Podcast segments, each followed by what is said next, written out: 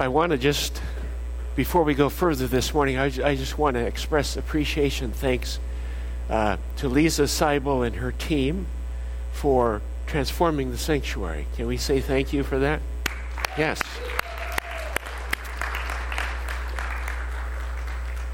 Last night, Pastor Josh and I were in here doing the last thing, which is mounting those, those wreaths up there.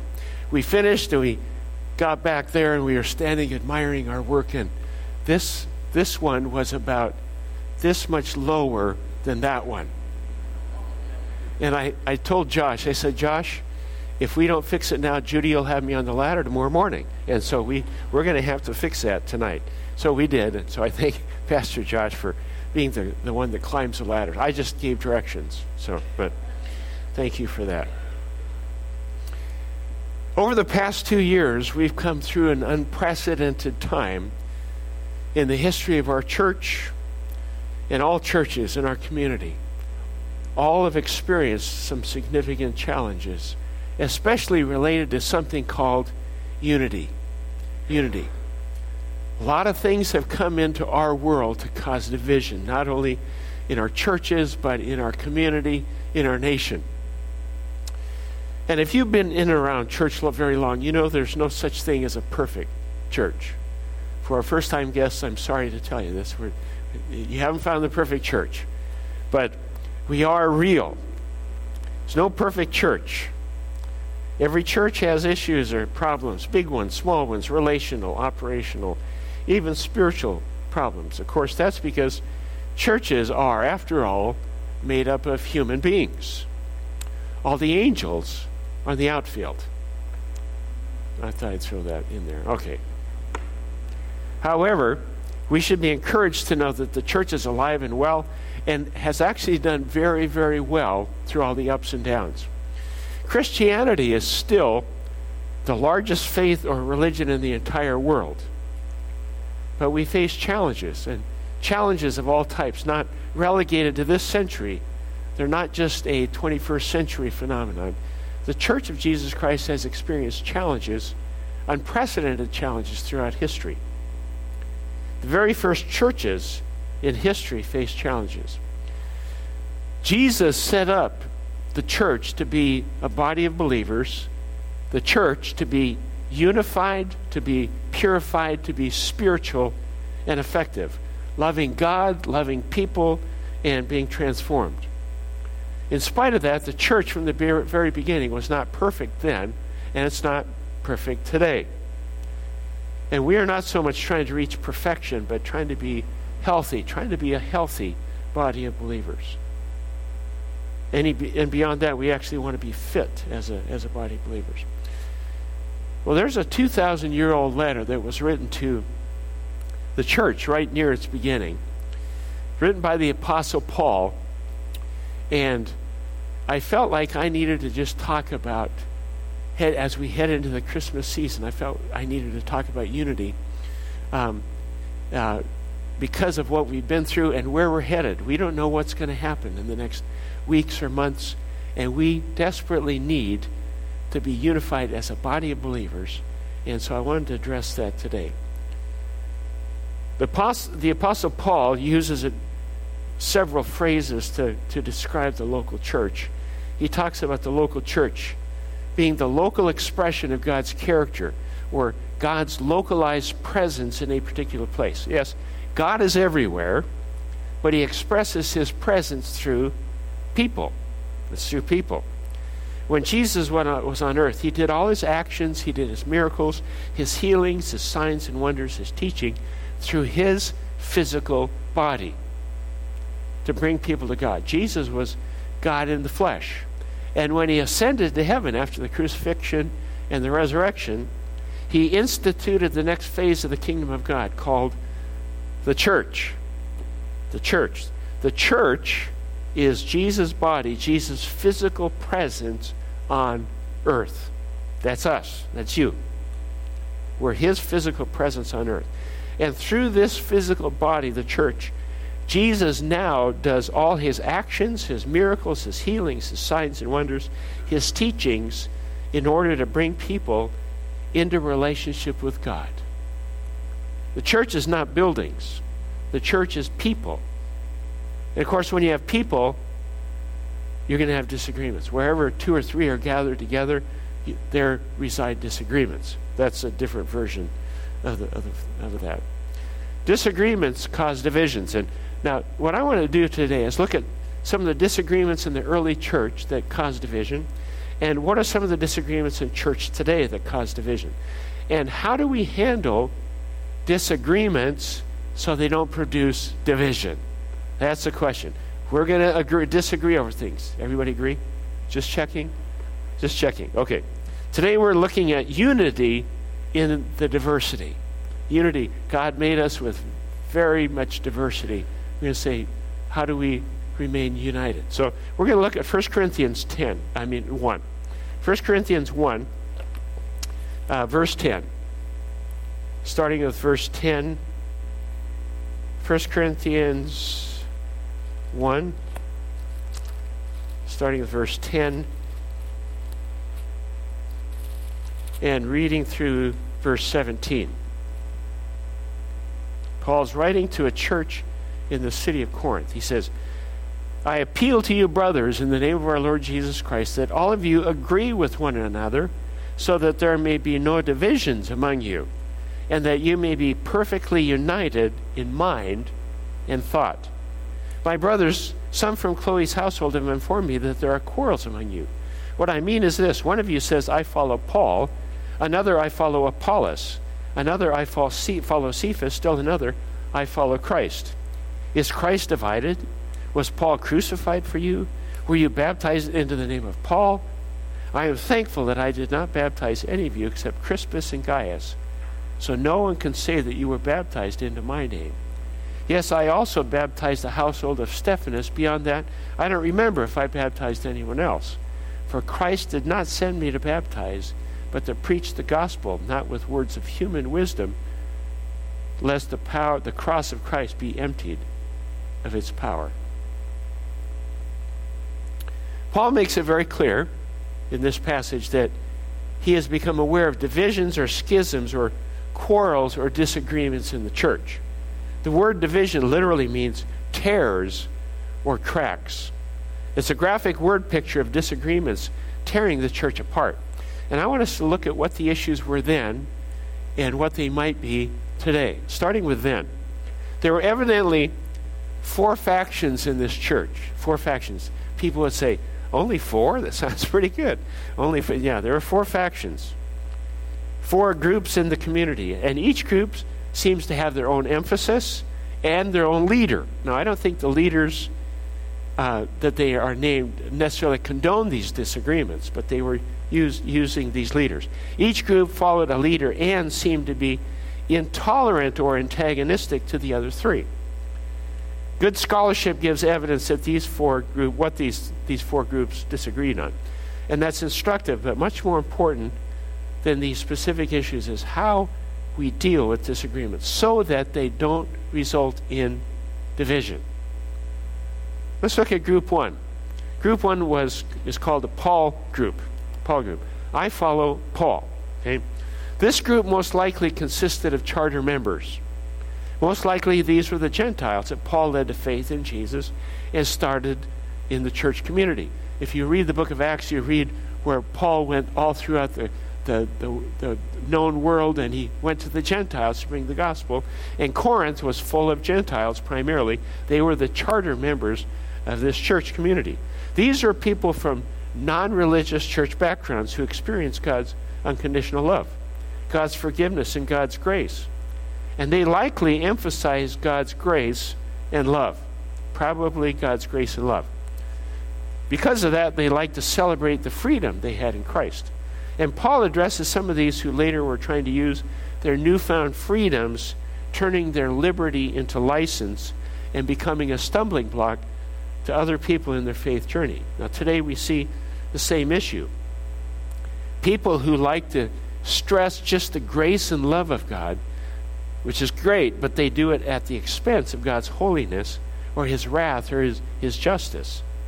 People who want to emphasize forgiveness but not repentance liberty, but not law. Now, in the 1970s, I was at a, at a conference in Dallas, Texas, and called Explo 72. And, and there was a cult. We found out later it was a cult. It was called the Children of God. And I ran into a young woman who was recruiting people for this group. And she sounded like a, a, really good Christian, but as we talked, I noticed she had this overemphasis on forgiveness and love. And I learned later that the Children of God cult promoted communal living with free love and free sex among members. They called it love, and they said, We just love everybody, and God forgives us. Well, you can see there, there's a problem there, emphasizing love, but not righteousness. Yes, God forgives, but we cannot use it as an excuse to sin. And I've had people in, in past ministry contexts who've urged me to, to emphasize God's forgiveness, but don't talk about God's demands. Okay? That's, that doesn't make us feel very good. There has to be a balance. That was the Paul group. They were emphasizing grace and love at the expense of righteousness and, and uh, God's demands. There have to be a balance. Then there was the Apollos group, says I, I follow Apollos. Apollos was known as a powerful preacher, described in the book of Acts as being eloquent and mighty in scriptures. And this faction may have been enamored with his wisdom and began to emphasize wisdom and intellect. Most likely, this group em- emphasized Christianity as an intellectual faith, an intellectual faith. Christian belief is intelligent and it's intellectual, but it's far more than just information. It's got to go beyond just information and intellect. We have people today for whom their faith is more of a, an intellectual assent to a group of propositions and doctrines rather than a, and a set of beliefs. It's all mental, but there's no emotion or no passion. Okay? That might have been the Apollos group. Then there's the, the Peter group. I follow Cephas. Most likely, this group consisted of converted Jews, Jewish converts to Christ. They had deep roots in Judaism. They were steeped in it. They were steeped in monotheism, which was really a big deal. They were also they were also steeped in legalism. Legalism. They may have felt that all new believers they they emphasized rules and regulations. Okay, rules and regulations. They may have felt that all new believers should be circumcised and live under the custom and law of Moses. This is a, a legalized faith.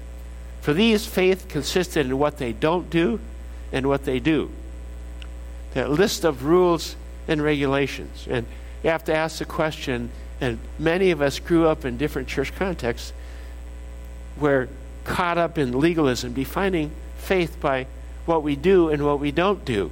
And you can tell who's in and who's out by what they do and what they don't do. Okay? That's legalism.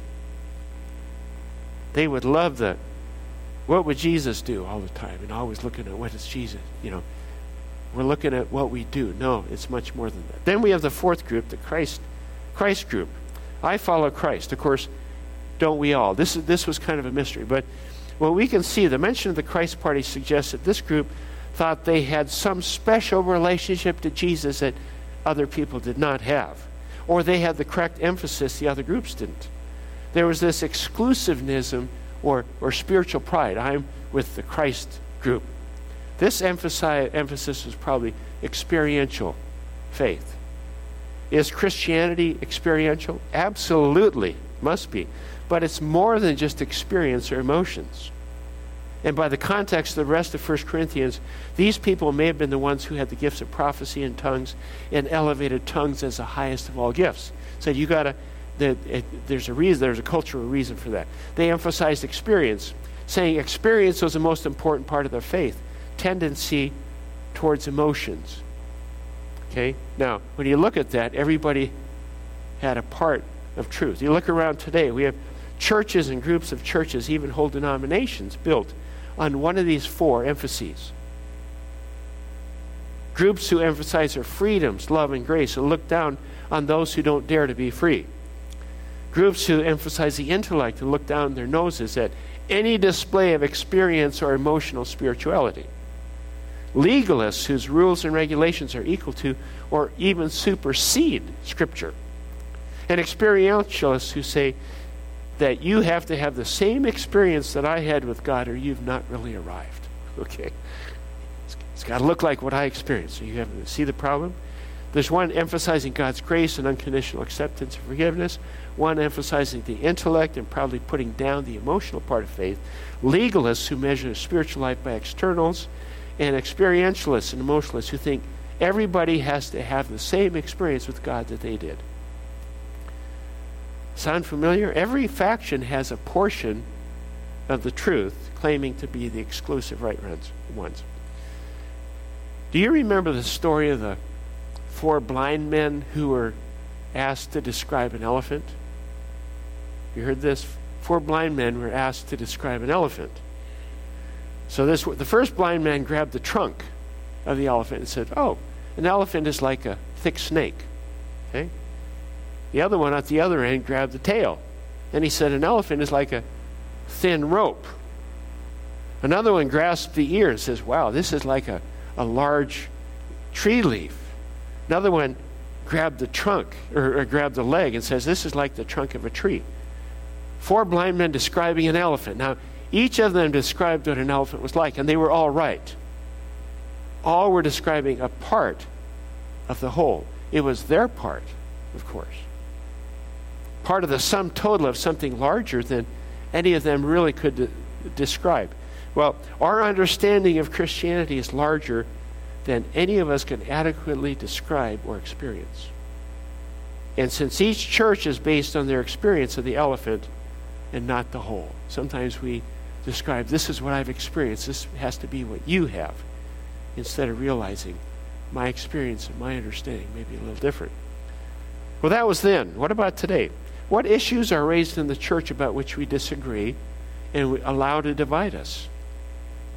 I know it'd be easier to describe the one or two things we agree on, probably, but we're going to look at just four things today about disagreements. First one today doctrinal differences. Doctrine is what we believe about God, the truth, the Bible, and spiritual things.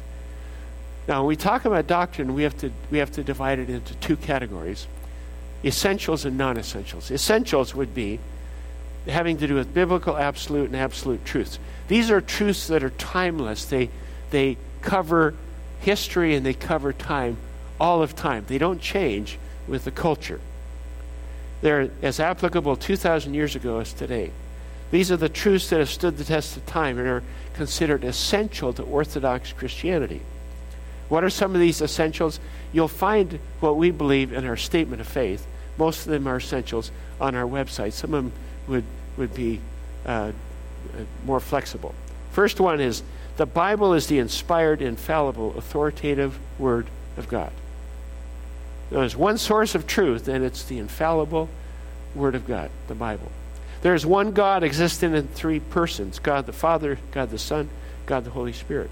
The deity of Jesus Christ, his virgin birth, his life, miracles, and teaching, the death, burial, and resurrection and ascension, the story of Jesus and what he accomplished, who he was. That's, that's non negotiable. That's an essential. That mankind is fallen. The only means of salvation from sin and eternal death is through repentance and faith in Jesus Christ. Jesus said, I'm the only way. I'm one I'm the way, the truth, and life. No one comes to the Father but through me. So those are non negotiables.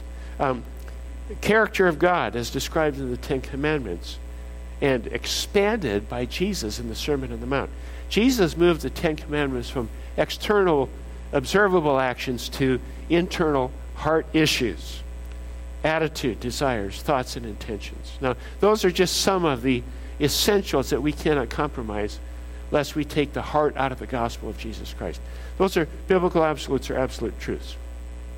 And when it comes to those kinds of things, there's a, a scholar named Norman Geisler he was talking about inerrancy and the authority of Scripture. He said, I would rather be divided by truth than united in error.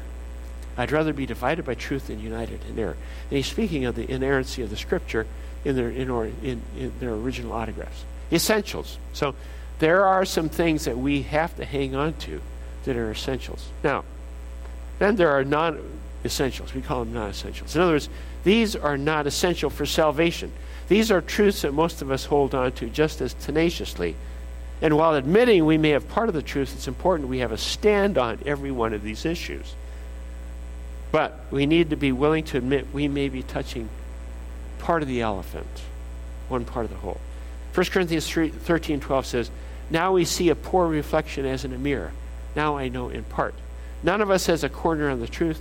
There are some things we just don't know for sure. And it's important that we admit that.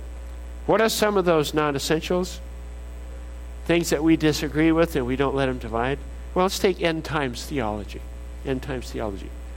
Some read the, the book by Hal Lindsey, Late Great Planet Earth, or Left Behind book series, and, and we're all convinced we know exactly how history is going to end. Okay? I wish I knew too. We don't always know. Other, others believe there's more symbolism that we can't put em, everything in, from Daniel and Revelation, and we can't put it in this nice, nice, neat system. And people are all over the map on that.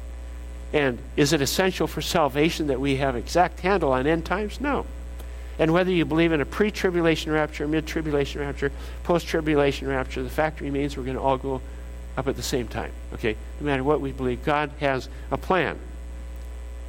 Disagree, it's okay. I have very good friends, people in my family. We disagree over some of the issues of end times theology. Good. Don't be divided. Just admit it. Okay? Um, Another one is the security of the believer. Can a person once saved then possibly go lost? If we choose to stay connected to Christ, no one can take your relationship away. But I believe still we retain free will and we can give up something if we so choose. Others disagree. Is that an essential belief? We disagree. That's okay. Don't let it divide.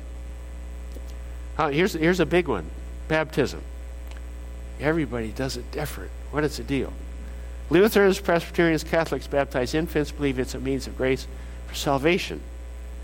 We typically here baptize someone after they've made a profession of faith, but we also baptize infants. Okay, we're really messed up here in the Wesleyan Church. Just saying. No, there we have a, a lot more openness to differences in that. Some do infant dedication, some do infant baptism. There are subtle nuances of infant baptism that is entry into the covenant relationship that needs to be renewed at the age of accountability. And depending on how you were raised and what your theological background is, any one of those can be your belief, and we're going to say those are non essentials. In other words, we don't have to agree on every one of those things. Okay? That's one of those. We agree, we disagree. Don't let it divide. Okay? Um, there's gifts of the Holy Spirit. Some believe prophecy, tongues, and interpretation of tongues passed away. They're not for the church today. That's what some churches believe. Do I condemn them? No, I disagree with them because I believe all spiritual gifts are in operation in the church today. How they're manifested and used in churches are different in every every kind of church you can imagine. The scriptural base is what we look at. Disagree, don't let it divide. There's a lot of diversity. Sometimes we are divided by doctrinal differences. Chrysostom said this In essentials, unity. In non essentials, charity. In all things, Jesus Christ. Unity in the essentials, tolerance in the non essentials. Those are doctrinal differences. Then we have cultural differences. Cultural differences are sometimes harder to deal with. Okay? We have different ways of interacting with people. Those would be social, social differences, different ways of interacting with people, different ways of dealing with each occasion. I'll give you an example. Some are invited to a picnic and they come dressed in the latest picnic wear. Okay? Others come dressed in cutoffs and a tank top. Okay? Some will come to a banquet. You're coming to a banquet. Some will come in formal wear. Others will come in their best jeans. Whether it's weddings or whatever, social norms. When getting together for a social occasion, the question ladies always ask first is since we're men, they always ask for us, um, what is everybody wearing?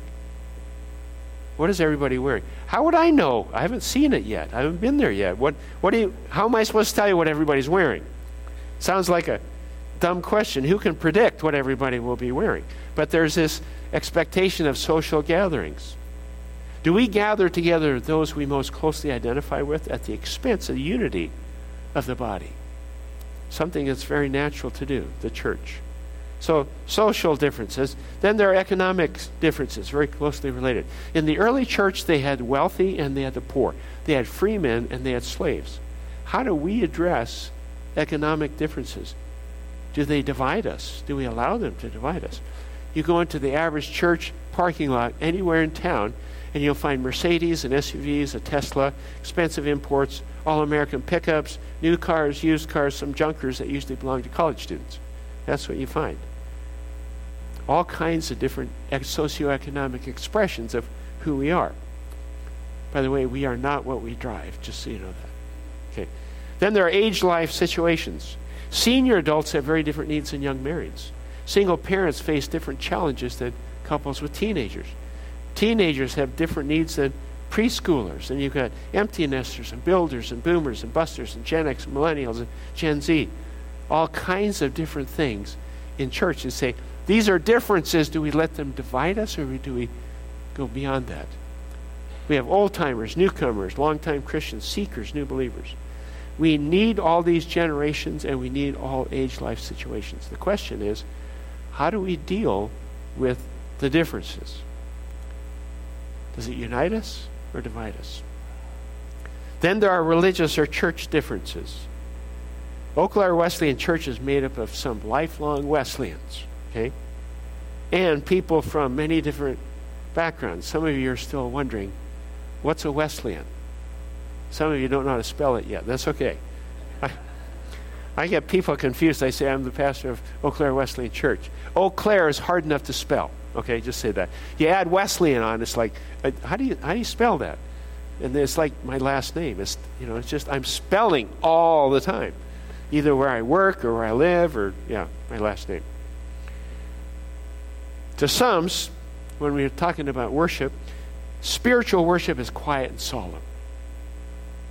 Quiet and solemn. This is deep worship. They, they view emotionalism as shallow and trite. Others, to others, worship is full of life, energy, dancing and clapping, and it's noisy. They would view quiet worship as unspiritual, shallow, and boring. It's not more or less spiritual, it's different cultures. Now, I don't know if you've ever gone to visit other church cultures. Uh, go to a traditional African American church sometime.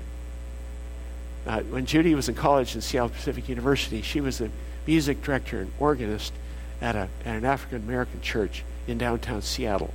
She has stories. I mean, it, she was the only blonde person in the whole place. It was, it was quite an amazing experience because their worship experience, what they did, was totally different. They have what's called call and response.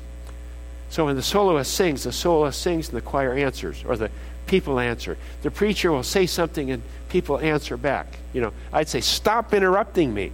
I'm, you know, but it's a call and response. That's their culture of worship experience.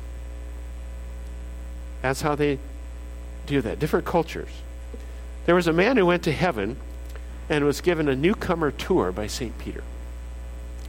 And as they walked down the golden streets, they passed several large buildings with windows open to the street. The first building they passed, there was praise and worship with loud music, clapping hands, obviously demonstrative and exciting. Peter said, That's where the Pentecostals and Charismatics are.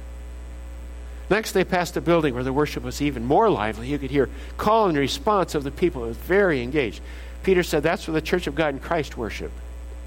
Next, they passed a building and heard this great pipe organ and congregation singing Reformation hymns. And Peter identified them as the Lutherans.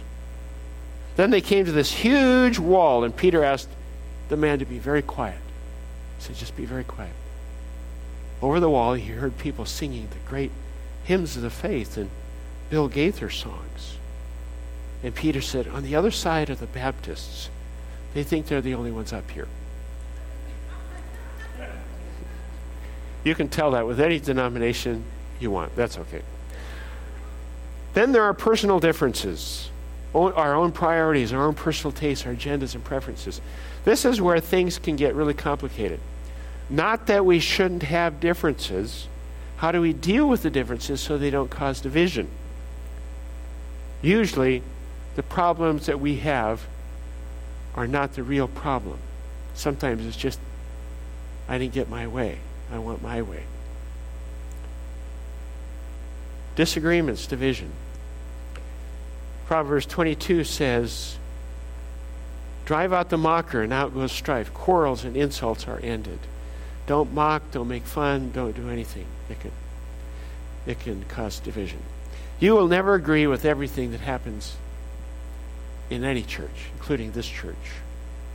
The question is not do we have disagreements? The question is how do we handle disagreements so as to keep the unity and maximize our mission to bring people to Jesus Christ? Very quickly, five steps to handle disagreements. How do we handle disagreements? First of all, pray. Pray. Take it to God. Many disagreements would never be problematic if the first thing we did was pray and say, God, you know, I have this disagreement. What do you want me to do about it? Secondly, identify the real issue. There's something that bothers you, something you have a disagreement with something. Is it just my way or is it a doctrinal issue? Is it a cultural issue? Is it a personal issue? After you identify that, then evaluate its importance. Is this an essential doctrinal issue? If this is an essential doctrinal issue that you disagree with in a particular church, you may need to look for a church, a different church. And I'll say that. Different one to ch- church. The color of the carpet in the sanctuary is not an essential doctrinal issue. But the church's stand on marriage, yes, it is. There are some real important issues. Evaluate its importance. Letter D, seek counsel. And when I say seek counsel, I'm not saying find a group of people who agree with you in order to join in your complaint. Okay? That's not what I'm talking about. Our tendency is to find others who feel the same way in order to bolster our feelings or reinforce our position. Then disagreements become divisions, tears become cracks. Paul was never calling for uniformity of thought, but oneness of spirit, unity in the diversity, oneness in the midst of differences. Then, if you've prayed, identified the real issue, decided it's important, sought counsel, then speak directly to the person concerned. If you are aware of differences that can lead to division, talk to the other person. Agree to disagree. Don't let differences fester. If you are at odds with something leadership does in the church, bring the issue to the open by speaking to them. And after speaking your opinion, leave it there. Allow God to do the work. And I will say this because I've been on all sides of, of disagreements and conversations. Just because the leadership does not do what you think they should, don't think they didn't listen. Okay? Sometimes they listen, they just had to disagree. Roman numeral 3. Remember, Jesus Christ has one body. One body. Only one. Only one. One family. We can have family disagreements, but never say, I'm going to leave and find another family. We are always part of that family. Sometimes we may be estranged in conflict, but we're one family. Resolve the issues. I'm just going to, I want to, I want to talk about something that and I want, I want to compliment you all, okay? The last two years, we've been through issues that could have been hugely problematic and causing disagreements. And we all have disagreements, but we didn't let it cause division. That was it. Going through the pandemic, we had people on both sides of the mask issue, the vaccine issue, how we should do this, how we should do that. And we're reading different media, different things all kinds of disagreements that has divided our country. And, and that's not over. I mean, there's still this ongoing thing. And I just want to encourage you to continue, continue to stay in unity, whether you have agreements or disagreements. Because we are one body in Christ. And we are to be united, united in Christ. Okay?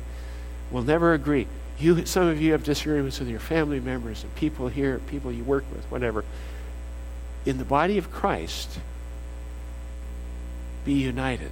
Be united. Galatians 3:27 says this: For all of you who were baptized into Christ have clothed yourself with Christ. There is neither Jew nor Greek, slave nor free, male nor female, for you are all one in Christ Jesus. When I shared this verse about a year ago, I said, we're not going to cause division over anything. I said, there's neither Jew nor Greek, slave nor free, male nor female, vaccinated or unvaccinated. We are all one. One. In Christ. In Christ. Okay? Don't let anything divide us. Celebrate the diversity. Work for unity. And I want to thank you all for staying in unity. Because unity in the middle of diversity. Let's pray. Father, we thank you for your word. I, I thank you for how this congregation has navigated difficult times, disagreements, and stayed in unity. And I just pray, God, that as we move forward, we will continue to be one in Jesus Christ. Father, that you would continue to build us up in the faith. Father, we thank you for the hope that's in Jesus. And I pray that our focus would be in Jesus Christ as we enter this incredible season when you came as a baby. And I just pray, Lord Jesus, that you would give us your unity in the faith. And we thank you in Jesus' name.